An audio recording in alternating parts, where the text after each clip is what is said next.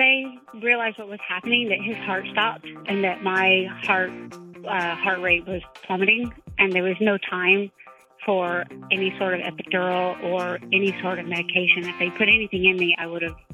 There was a risk of me going in total shock. So they had to strap me down, and we had to cut him out. And as soon as he could come out, then they could medicate me. Hello, welcome back to the second episode of January. I imagine that a few of you are doing dry January, which is why this is coming out now with Sara. She was someone I found on Facebook that was talking about a challenge she did and how it changed her life. What's different about Sara's story is that it's not like she was what we typically see in the movies of somebody, say, down and out and drinking too much and needing to change their life around and then finds running. She was winning races. She was married, she had two sons, she was a volunteer coach. She's been doing triathlons and ultras and coming in first in a lot of the races that she was doing, but still decided maybe I'll eliminate alcohol for a little bit. And even with how well her life was going already, she still saw some major changes. So I'm excited to have this one out. I do have to say, we had some difficulties. Her computer was supposed to have an update, and we really wanted to try to get it in. Scheduling can be tricky, so I tried a different form of recording. It's not as clear as most episodes are. I think it's still great. I just wanted to let you know. it doesn't sound exactly the same. But the story is good enough that I don't think it will change your opinion on the episode. This episode is brought to you by Naak. So, if you are looking at your races and you're looking for race fuel and you want a company that is working with sustainable ingredients and sustainable packaging, I 100% recommend Naak Bar and you can use discount code TRW for 15% off. They are doing fantastic things for the community. They're Canadian, but you can get it um, all over North America, possibly farther. Double check that. Um, and I'm really excited to be working with them in 2022. So go ahead and check them out. Use discount code TRW. Um, the bars as well, I'll just say, have the best consistency of all time ever. The other thing you can do for prepping for race season is go to goodr.com backslash TRW to check out my favorite Goodr sunglasses and get yourself some. That discount code is TRW15 for 15% off. And you guys know how much I love Goodr If you see me on Instagram at Hillsport55, I have a pair now in every color possible. They are so fun. They're polarized. They don't slip and they don't bounce, but they actually work. So with my new tennis career, I've also been getting matching pairs for my tennis skirts. Uh, so get some. Go check them out. Let me just tell you a couple of the names just so that you get an idea. We have $9 pour over, a ginger soul, going for Hala Witness, I mean, does it get any better? They're fun. They're fun. Running is fun. I'm fun. You guys are fun. Goodr.com. I think that's it. If you guys want to leave a five star review or just even hit the rating button, that really helps people find us and keep reaching out on Instagram. I love hearing from you guys. And um, this has been fun. Thank you for all your support over the last while, as per usual. And that's my kid getting mad because his breakfast is over. Okay, I'm here today with Sara Maltby. I love that you are definitely a typical trail runner because I had her write me a short bio, and nowhere in this bio do you say I basically win every race that I've ever ran. And then I look at your ultra sign up, and you're absolutely crushing as well. So I'm stoked to get into everything to do with your story. Welcome to the show. So excited to be here. Thanks. so you are a, you were born in Nashville, and you're currently in mm-hmm. Georgia. And how old are you? I'm 43. Wow. Okay. So the main thing we're going to chat about too after we get to your story is that I actually just hmm. saw your post on Facebook about giving up drinking, and I think that's a topic that we yeah. don't discuss enough on the show, and I want to hear. Um, especially since you were winning before, how it affected your mm-hmm. performance and all that. But yeah. before we get to that, why don't you give a history on your life as a runner and how you found the trails and when you started racing? Um, so I I didn't get I was not a runner growing up. I had awful asthma. Um and lung damage from black mold as a child. Um Oh my god. So I was not physically active at all until um my mid 20s when I my employer, who is um, a, a prominent uh, doctor in Nashville, he and his group of runners were just part of the actual scene. Um, and I worked with him for years, and for years I always thought they were crazy. They would go do all these adventure races and stuff, and I always supported him. And then he would always um, man the last water station of the country music um, marathon. Like there's an eighth of a mile, and he would always have his aid station there for runners. And like the first year, I would help him. First couple of years, I helped him. I was like, this is ridiculous. These people are crazy, you know. But then the next year, there was the year in um 2003 where I had started looking at things differently. I had had some medical issues going on and some severe depression. My weight was up. My asthma was out of control. And I'm at this water station helping all these people. And there's like all this weird feelings going on inside me watching these people about to finish, you know, 26 miles. And then I see this um, older gentleman coming in to the aid station and just cruising on through. And he's carrying his actual oxygen tank on little wheels. Oh and I realized he's about to finish a marathon carrying an oxygen tank. And it became like he probably has like I don't know what medical condition he had, but my lifelong asthma meant nothing. Like it was just an actual punch in the gut. And I left the race after we cleared everything up and I left and I went to the ATM and I cleaned out only I didn't have much in there, but um, I cleaned out my bank account and went and got a pair of running shoes and a sports bra. And so that was in April of 2003 and I joined a couch the Savannah the um Nashville Striders Couch to 5K program the next week. And that was like May 1st and then it took me from May 1st to August and I ran my first 5K. And my boss was so sweet. Like he, I would be so excited when I would come in and tell him like I ran a mile. Like I would go with my car. I didn't have a watch or anything like that. Um, so I would go use my car to map out a mile, and that would be the route I would go. And then like I would walk it, and then the next couple of days later, after you know my body stopped hurting, um, I would go and run it. And so then after the 5K in August, he he was so supportive. Like he would take me to other little races, and um, he kind of tricked me into like my first half marathon. And he started inviting me to his his group runs, not like just the Nashville Striders, but his friends group runs, and it was it completely changed my life, completely changed my world. Um, and and then like years like I think it was in twenty in two thousand and five to the two two years later I did my first marathon. And so um and it just took off from there. Like I I it's it all changed my world. Um well, before we move and, on, you kind of yeah. said quickly you had um black mold issues in your lungs. So yeah, two questions. Yeah. I had scarring did the doctors or someone tell you like not to pursue things because of this issue? And that was kind of what you were living by before you saw this fellow? And then also how did your lungs respond when you did start to train? So um i really couldn't run. I couldn't do anything like that. I was sick all the time like all the time. I had pneumonia.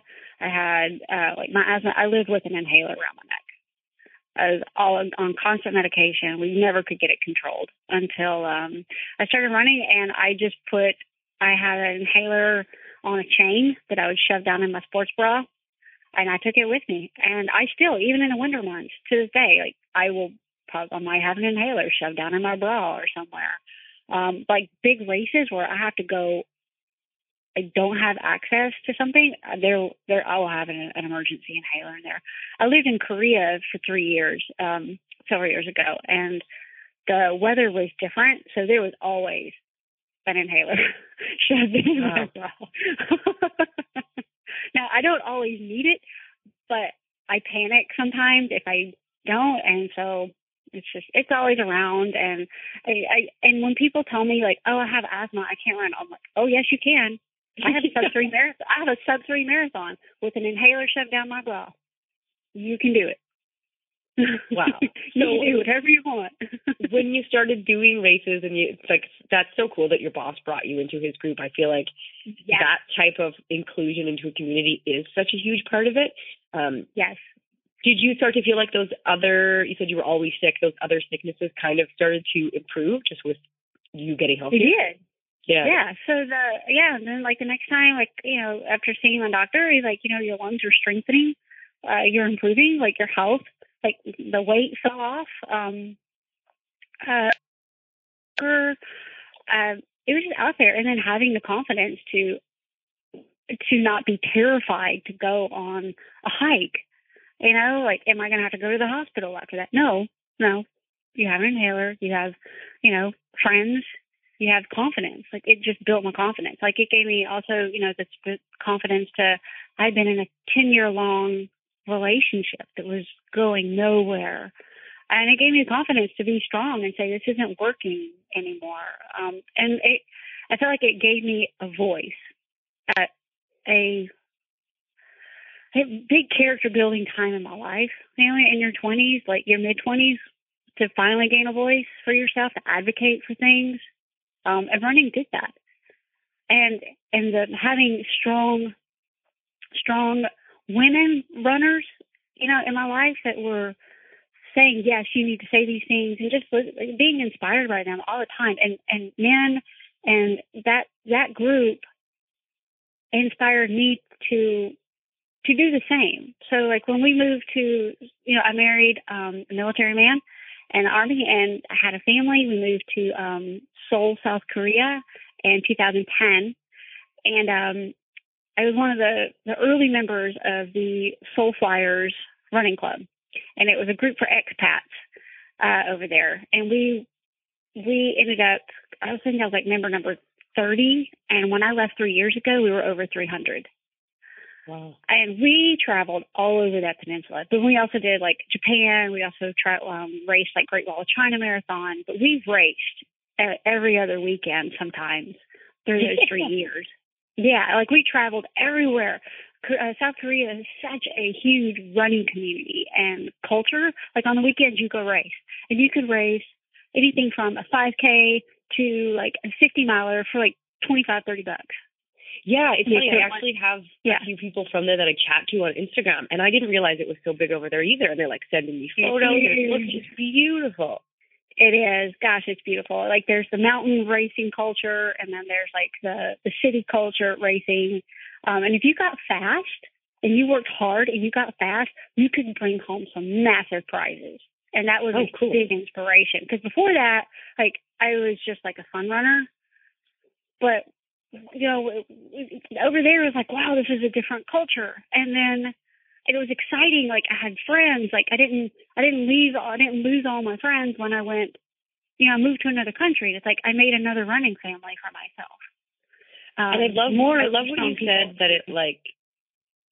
Sorry, I just want to touch on what you said Yeah. too. That it running gave you a voice. I think that's like such a huge part of this podcast as well, and such a theme that we find that they're like, Yeah, I can do this. I'm now strong enough to do whatever I want to do in my life. definitely. Um, and I think you were kind of starting to get there, but let's connect the dots between I have asthma, I can't run, I run my first 5K, and then I get to my first half marathon to, like you said, a sub three hour marathon. Was it Oh, yeah. in Korea or like how?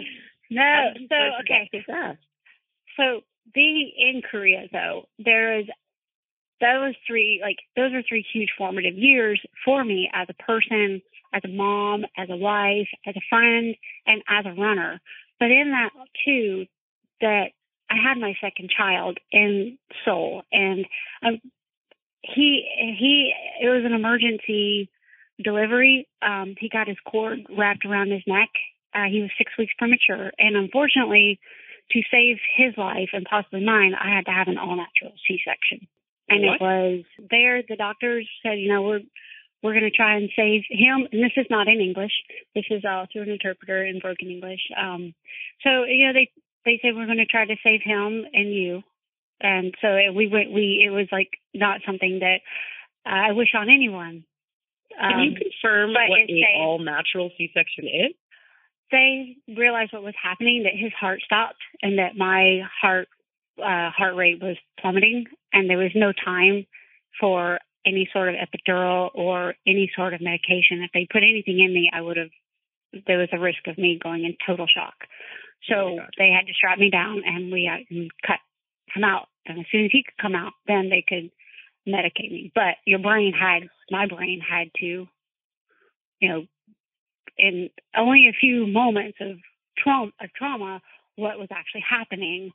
Um, and then after that, you know, the, he came out beautiful and, and perfect and healthy. Uh, we were, it was another moment more, and I could have a, a child with, you know, an actual um,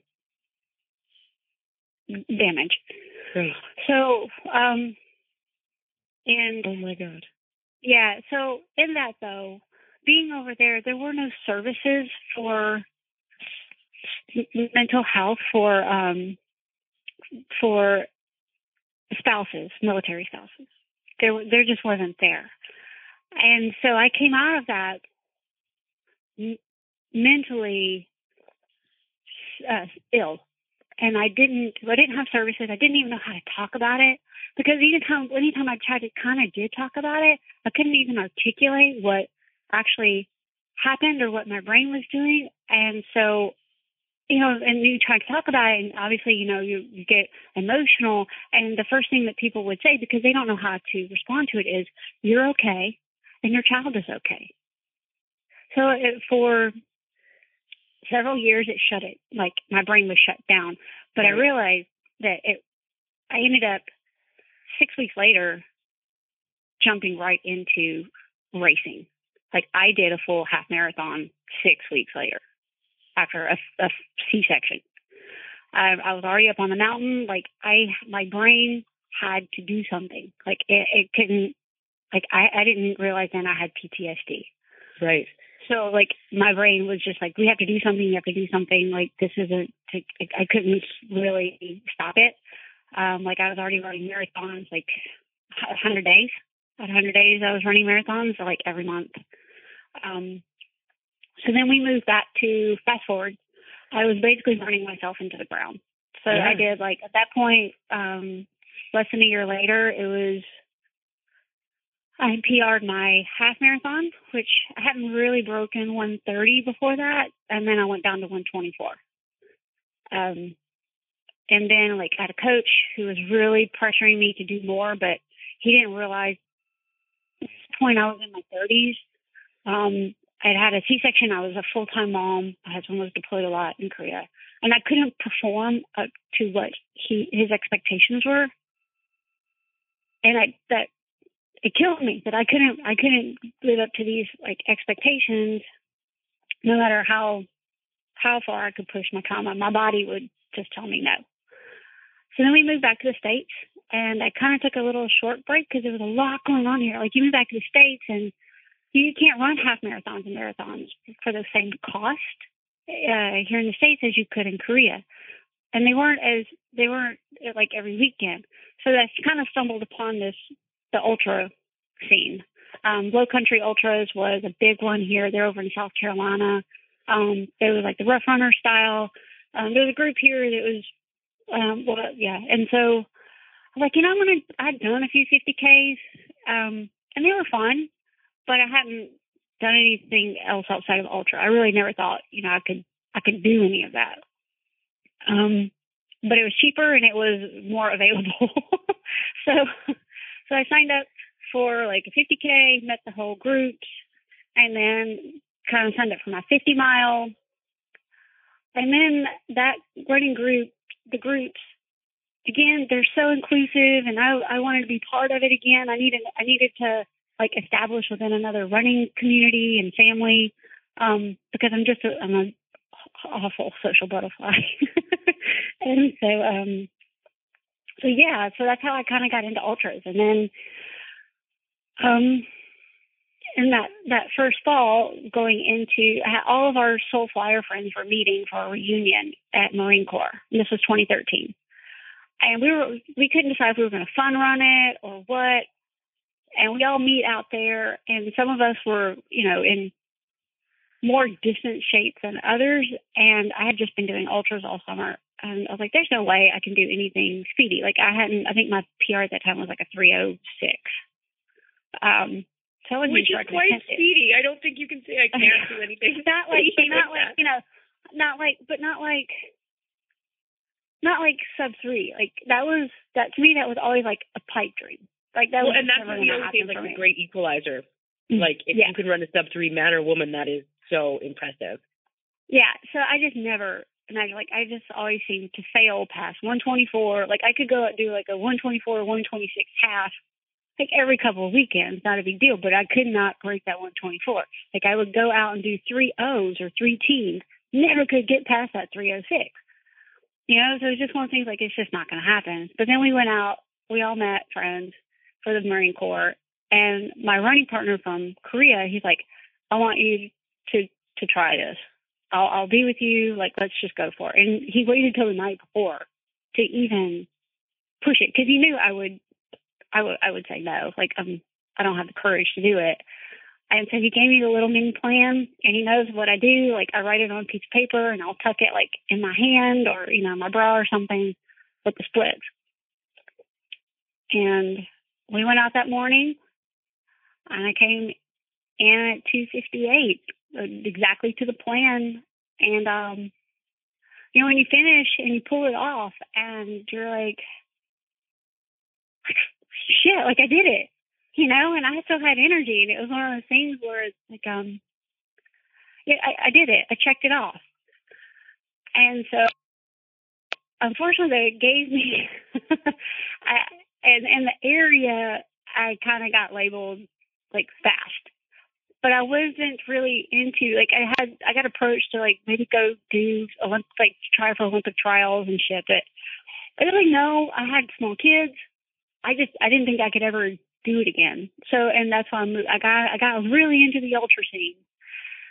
So that's what I did, and I and and through that, like I think I did my first 100 miler in um uh 2014, and through all this, I had not seen anybody about my mental health. Um, and also uh, because we have been discussing about alcohol after that time period, after that the birth, I think alcohol became a little more prominent in my life. I think I was kind of medicating with it a little bit more than ever. Like it wasn't just like it was just kind of always around. It's always around in Korea. I mean, they're kind of a drinking culture as well.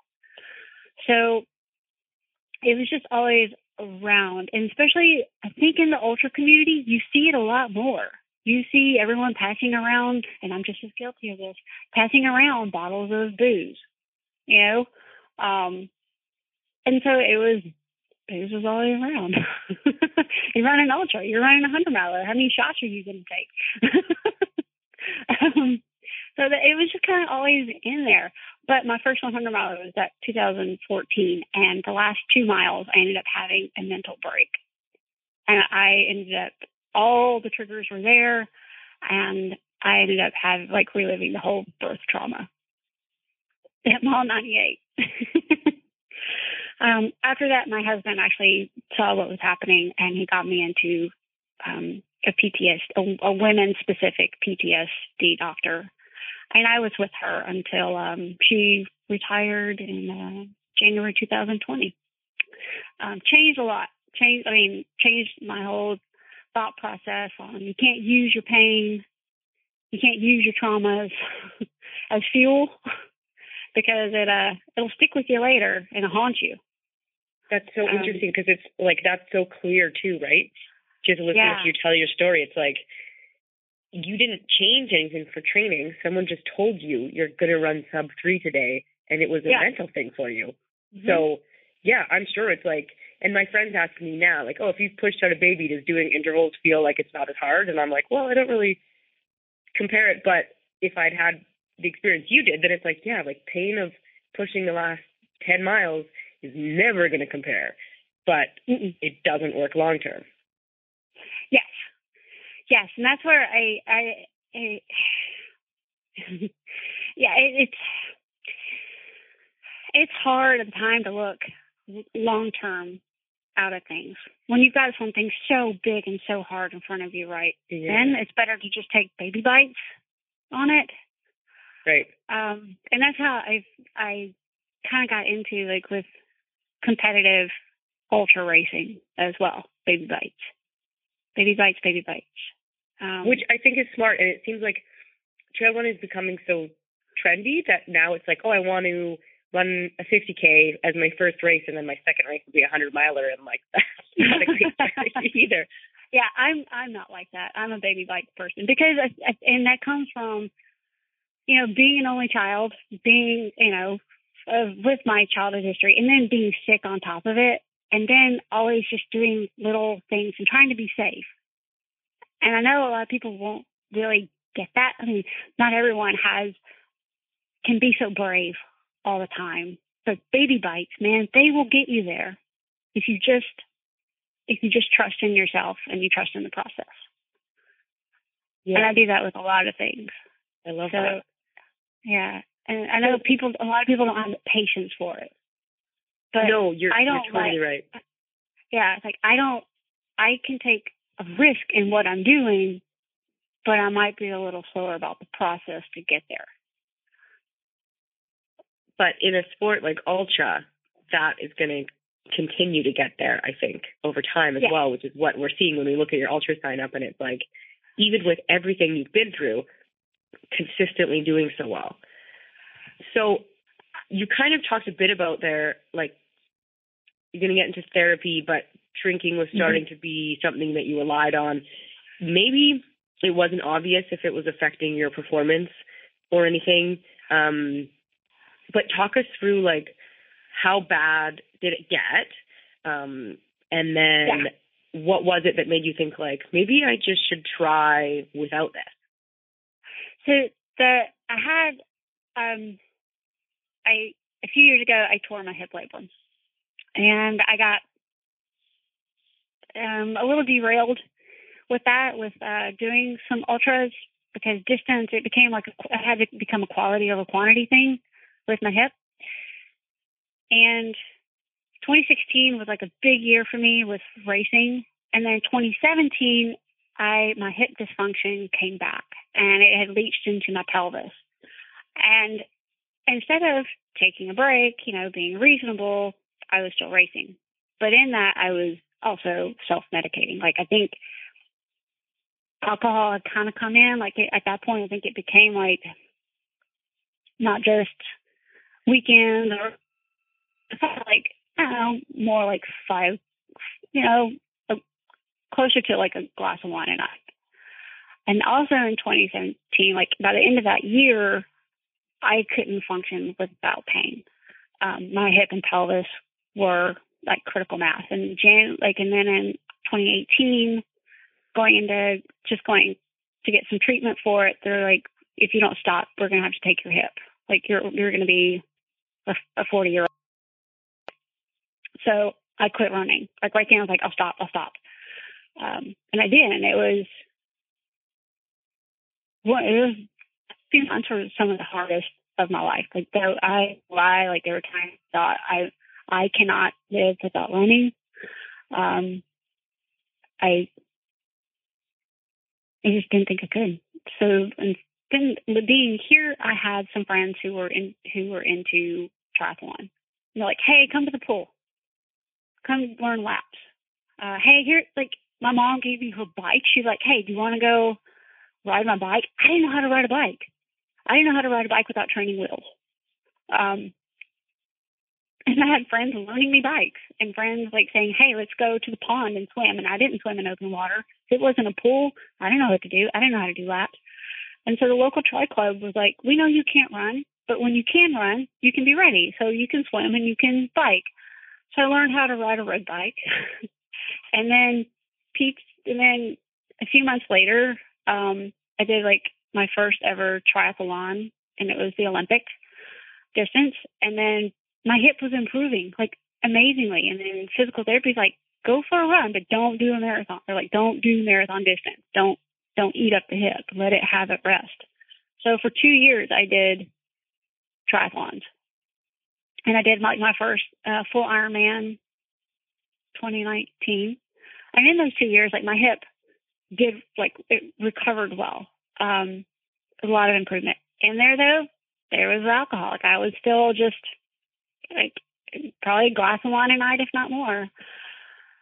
And so then we get to um, 2020, and we have the pandemic start, and my um, my dear friends who were who you know with our running community here, like my partner in crime, like uh, my buddy Matt, and he and his wife, um, who's they're just so important in our local running community. They moved out to uh, Louisiana, and again, it like I think it just sent me into like a spiral. Because uh, here we are in a pandemic, like it's just the apocalypse, right? uh, and then you know my best friend leaves me, and you know we. I just I think I drank like every night, and through these last couple of years too, I really started having like some hormonal issues, bloating. Like I would see pictures, and I was like, "Who is that?" Like I used to have like great abs, and then you couldn't even see my abs. You couldn't see anything, but I was still doing all the same workouts, all the same stuff, and it just and was like, oh, you know, you're in your 40s now. So I think I let I kind of gave up trying to look like my old self and perform like my old self. In 2020, I just started signing up for virtuals because we really locked it down. Um, because we had two small kids. My oldest son has asthma. I have asthma. Um, so we, you know, homeschooled the kids and I did virtuals. I did like 3,000 miles, mostly by my, a lot of by myself and a virtuals last year. Um, drink a lot. and then this year, you know, I get vaccinated, trying to do some, did, uh, in January. And I had to, I was so nervous to go back to like racing in person in the 50 mile, which is actually my very favorite distance and um, I was surprised at the win. But then, like the whole summer, I just, I, no, I just didn't. Hormones are crazy. My periods have been awful. Like for the past three or four years, my periods have been just awful. And um, we were looking at fibroid surgery maybe in the beginning of this year. So I got a breakthrough case of COVID. I'm vaccinated, but I got a really bad case in August. Barely kept myself out of the hospital, and it was very. It was a big eye opener. We lost one of our friends was not vaccinated. She was a mom and a runner, and she died the same week that um that I had it, and. Uh, it was tough. Like I wanted to look forward to stuff and um, we, oh, that doesn't make any sense. But then, and we did a race at the very at the end of September, and there was a photograph. Like my two running buddies that I'm running with, the photographer caught them, and they look like bronze gods. You know, they're amazing runners and guys and stuff. They have bronze. Here's my picture. And I wasn't sure how I managed to look both bloated and sunken and all the things. I was like, this is what I look like now. This is, and I look like I look unhealthy. So my husband, he he had done like a 30 day no alcohol stint in August, and uh, he's like, "Hey, you want to do October? No no drink?" And I was like, "Yes, like yes, fuck yes. Like I need to do something. I got to do something." And I thought, you know, there's no way I like I didn't I didn't think I drank enough that it would do anything. But at like day 12, I like my body detoxed, and it was a rough few days, and then uh, but it was easier with him doing it. So the whole time you're just thinking, okay, you know, this is just a 31 day thing. And then I had we went out to Allison Woods to support um, our buddies uh, Matt and Cole, who hadn't seen since May, uh, for the Allison Woods Halloween Hobble. and everyone there is like having a great time and drinking and I'm like, I am not doing like I'm not drinking this month and it was so weird saying it out loud. I mean it was kinda like a record stop when you when you said it. And I didn't have a problem with it. Like I have been feeling I've been starting to sleep a little better. Like there were just some changes. Now this was only like eighteen days. And then we got to the end of the month. Um I was like, you know, I've got my I've got a marathon in November. I think I'm just gonna I started feeling great. Like my that first period of October was fantastic. Like it was the lightest period in years.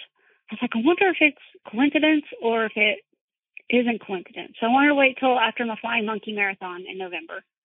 And at the end of Flying Monkey Marathon, there's my very favorite beer. It's my hometown beer. It's a Yazoo. They got their beer tent. Like, you know, I'm going to have a beer at the end of the race. And that'll be like, you know, my first drink in however many like a month and a half. And we got there, finished my race, went to the beer tent, and I realized I didn't even want it. I was more interested in the the experiment of is this next period going to be as easy as the last one? So I'm like, I'm I don't even want it. Like I moved on, gonna wait till after my period, my November period. Well that one came and it was fantastic. It was even easier than October. So I went to like I I need to go. I need to, you know, see my gynecologist for that early December appointment because we were supposed to be discussing to schedule fibroid surgery. You this, like my weight was, I hadn't only lost a couple pounds, but I lost like three inches in my waist. Um, I my guts were balancing out. I wasn't having like daily diarrhea. Um, uh, the bloat was basically gone. I could wear pants from several years before uh, sleeping, like actually getting full night's sleep, which I hadn't done in a decade. Um, so when I went and talked to her and I told her what was going on, she's like, "That's amazing. I think you just avoided fibroid surgery." And you know, and I told her about the you know cutting out alcohol, and she and how like I, it was such a positive effect. And she gave me a hug and she said, "I wish more of my patients would could do the same to you know avoid some of these surgical procedures or some of these hormonal issues that they don't realize alcohol might actually be causing or worsening. And we actually hugged and started crying in the, in the exam room. And so I realized then that I don't, I didn't want it. Like I, I was at the tiki bar with my husband, and the bartender was so sweet and was just making me seltzers with wine. And I sat there and talked to all these outdoor, like outside this beautiful resort and outside with people, and had a great time. I can actually have a fantastic time with a seltzer or hot chocolate. I have discovered you can have hot chocolate without bourbon in it. Who knew? Um, you can actually have a, a great time with people. I can I do have anxiety. I think I'm an anxious person, but my moods have completely, like, have not completely, but have very much evened out. There are things that would have triggered me and sent me into an entire spiral that now it's like, huh, well, that sucks. Moving on. Um, once you remove the alcohol out of your life and you see all the places you would have actually picked up the drink, you would have consumed that. Like, oh, like after my post long run, I would have always had a beer. Uh, after like making dinner, oh, I would have had a glass of wine. Oh, going out with friends, oh, there's probably going to be margaritas. There's probably going to be beer. I love beer. Um, you know, there's all these things that once you remove it, you don't realize how how stuck in your life it is. And then when you feel like, is this what normal is? Like these moods, it's like, dang, like I don't I don't need to drink alcohol to have a good time. I don't need alcohol to be Sara. I am Sara. This is Sara. You know, this is a, a physically, mentally healthiest Sara in years. So, and I feel like I have the voice for the first time to say it. Like, you don't like me? Okay, cool. I don't care. And I, I really probably couldn't have been honest about that in the past. You know, there's been moments of clarity these past several weeks of you know why you kind of drink, about how it is in the culture, uh, how we're groomed to drink from as teenagers to be prepared to drink as adults, and that's not right. You know, you don't have to drink to be in a social setting. You don't have to drink to be your best you, because it's just a perception. So you be you. Maybe find out who you is, which is what I've had to do, who is without having an actual chemical in my system. So I like myself better.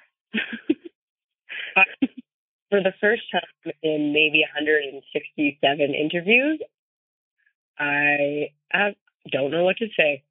There are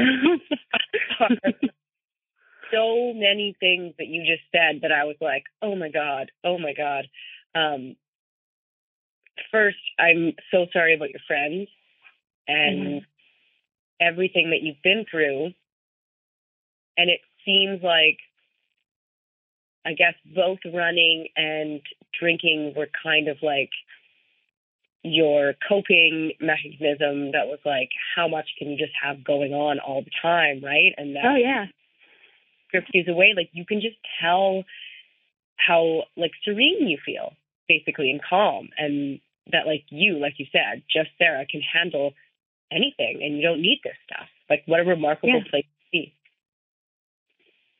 Yeah, it's it's and and I would have never like right now I pulled a hamstring after my last uh race and I've been in I've been in some pain and and uh I'm trying to get into physical therapy and chiropractor and fixing all that. And I, I realized like with my race I have scheduled next month, I'm probably not going to be able to do that distance. I'm probably going to drop down because even if I could physically do it, I probably shouldn't because it's going to set me back.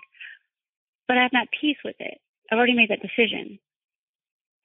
Drinking Sara would be an absolute torment like emotional torment, like the whole thing. This one is, nah, I'm at peace with it. I'm going to go ahead and drop that distance next month and recover because I've got bigger races in the spring. Drinking Sara would not have done that. Drinking Sara would be crying about it and not sleeping about it at night because I'm not going to get to perform. Or worse, Drinking Sara would have just gone and gone for it anyway and probably made the whole thing a million times worse. Yeah or failed and then like completely destroyed myself mentally about it later. yeah. So like, yeah. especially the like ne- needs to perform when it's like uh-huh.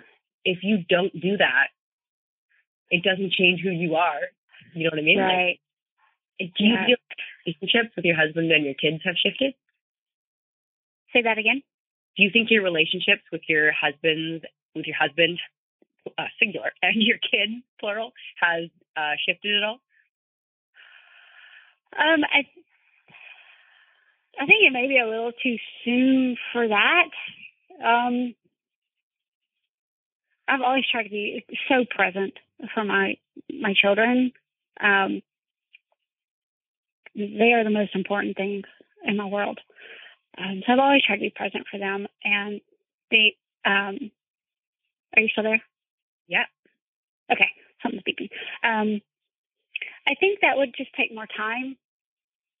I think we'll we'll know more after the holidays. I don't know if that makes any sense.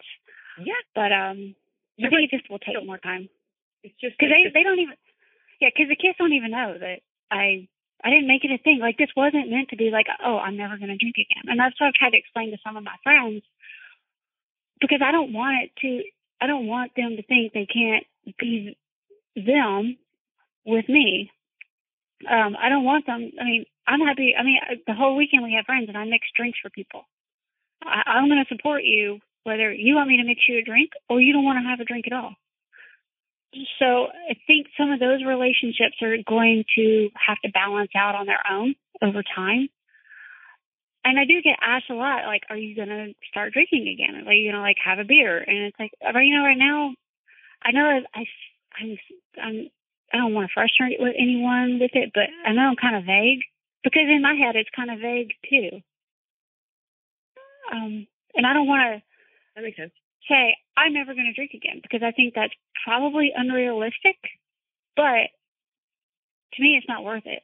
And I don't feel like I need to drink. I don't want to drink. Um, I got to smell everyone's beers and some of those beers that I I remember so well, like just smelling it gave me that fantastic memory. Uh, I know what that that service oyster stout tasted like off of that scent, you know. Um, it's like sniffing my friend's prosecco. like I know what that that was like. That used to be like a cup of happiness. You thought until later when you had headaches or your guts were bloated or you know you couldn't do your your long run the next day because you're in the bathroom from what you drank. And So kind of nailed it on the head before too, where you're like, you weren't after sitting like you weren't after the ethanol that makes alcohol. You were after the social situation of relaxing with Yeah. your friends, sitting at the bar, and like you, the drink doesn't matter. right. Like I didn't even like being drunk. I mean, there's that moment of like when you like to be tipsy, but I think everything else was just awful. Totally. and then it's too much. Yes. Yeah, and then you're like, oh, I hate myself, and then it just turns into this whole like never ending like loop that you can't get out of. You know, it's like, oh, you know, then you don't want to drink for a week, and then then you know, then you go back out, and then you have like, I'm just gonna have a glass of wine, and maybe you do, but then it goes back to the next day you're doing it, and then like your guts are upset, you're not sleeping, you don't like yourself. Well, then you don't like yourself, and then you're like, well, I'm depressed.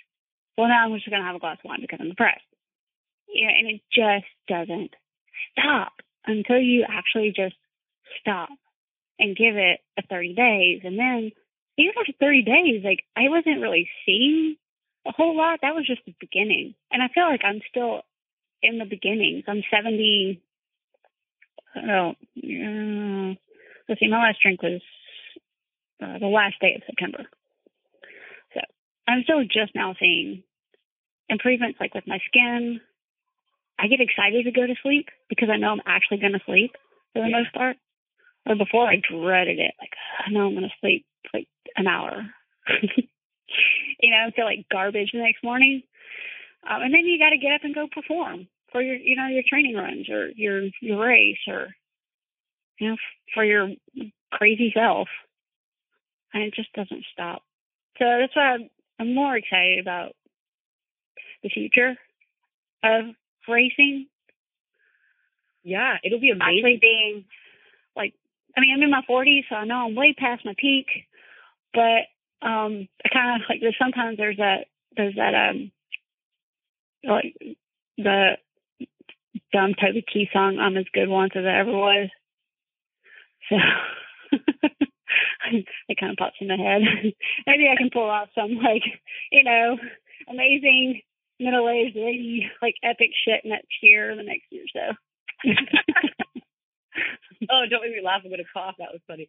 Um, I Uh, I 100% believe that you can, and I am super stoked to see kind of what what happens. And um, I have I have to wrap up here pretty quick. My my kid just Yeah. woke up, but a couple of things that are sticking out. Like one thing is I think listening to you might give people who are having a glass of wine every night and that's it, the freedom to say like that's enough to want to stop. I think sometimes we think that like if you're not getting loaded every night that right. you're like it's all or nothing. But like you're winning hundred mile races, you're winning crazy races while you're drinking and it's very easy to say like maybe I just don't need it at all, even if it is only a little bit. I don't know if that makes sense, Right. but I just give people the Yeah. choice of okay. Um and then so if somebody did want to stop, what are your tips if they're like it's just so hard like you said that first time when it was like mic drop moment when you said you weren't gonna drink. How do you get through that moment? So I think one thing is that just if like if your your close family isn't fully supportive, that's fine. Like you don't need someone to be fully supportive of you in a decision. It's your decision. You get to make that decision. Um, there are little things that whenever I notice, like, hey, I would normally like I would stop myself at the fridge, the beer fridge, and the garage because it was a habit. Um, and instead, I would I ordered um, fun herbal teas So I would like, oh, I would have just gotten a beer as a habit. So instead, I went and made an herbal tea. Um, and I, instead of my long run beer, I went and made like a warm moon. Um, so not don't replace it with sugary stuff because yeah, your sugar your sweet tooth might go into overload because it's used to the sugars of alcohol. Um, and even if you're not addicted, that's the thing. There, it, it, I think it's a, it's scary and intimidating to think if I stop drinking, what if I find out I'm addicted to it? Mm-hmm. Most of us are not addicted to it. It's a habit. It's a it's a habit that actually affects our lives, like smoking. Um, because you're you're addicted to nicotine, whereas most of us are not addicted to alcohol. We're addicted to the habit of it and the social aspects of it. So just replace it. Replace it with something else. Like I got myself all these different like sodas, um, soda waters, like herbal teas, you know, and if you need to you need to talk to someone, reach out. Reach out and talk to anyone. You can even I mean, after I posted that on the Trail and Ultra Ladies page, I got so many messages of people saying, I don't even know how to start this. Like you pick a day and you you give it. You say, Today I don't and then you put it on your calendar and that's what I did. And then after the that day passed, like, you know, I'm just gonna keep on going. And leave it vague if you need to. Yeah. You know, and that's what that's what has worked for me. I've left it vague. I've left it vague with my friends who with my family and with myself. I mean, I'm not that way if there's a day I do decide to have a beer or whatever, like it, I'm not going to destroy myself over it like I normally would have because it's not a failure, but I'm enjoying the physical, the health benefits of just not. And every day I find more and more of who Sara actually is without it. And to me, that's enough to avoid, you know, medical procedures because my health yeah. improved, right? Yeah. Um, to, you know, yeah, and, and as it's gone by, more people have been supportive of the decision. It's not just like a, a fluke thing, you know, I decided to do. And and I don't want I don't want people to think, oh, when she just decided to drink, it wasn't like that. It's been a journey, and one that I am so grateful to have been able to do. Um, Well, and I hope very- anyone else that does. You're so inspiring. I love everything about your story. Um, Uh, and like you. I said, I'm excited. I'm just excited for like next summer and to see like when you've really had some time and some training and and kind of what you can do. I think it's going to be pretty amazing. Thank you. Thank you So- very much. I appreciate it. And thank you for for taking the time to chat. Um, if our listeners want to find more of you, where can they find you? Oh gosh, I'm pretty out there. like I'm on Instagram. Um, I am on Facebook. I try to really put post stuff like on the Trail and Ultra Ladies page. You know, if it's even if it's just goofy outfits or a hey beautiful day stuff, things that might inspire to put a smile on someone's face. Um, I don't. I mean, I'm around. I don't do blogs or anything. I kind of figure nobody really wants to hear hear me talk, right? But I'm around. So if anyone does want to reach out and have questions, I'm going to be brutally honest about it. It, it may not be the answer you want to hear, but it might be what you need to hear. I was just going to say, people need that. Well, I'm going to leave it at, at that. I've got a screaming toddler in the background who's angry that I'm not getting Yeah. him. Um, but thank you so much, and I'll Thank reach out when this is done. I cannot wait to get it out there, and um, congrats on your everything that you've done. It's amazing. Thank you. Thank you so much. And um, thank you for, for doing this and giving me the opportunity to talk about my crazy. of course, and I'm sure we'll be in touch. thank you so much. Have a good day. Bye. You too. Bye.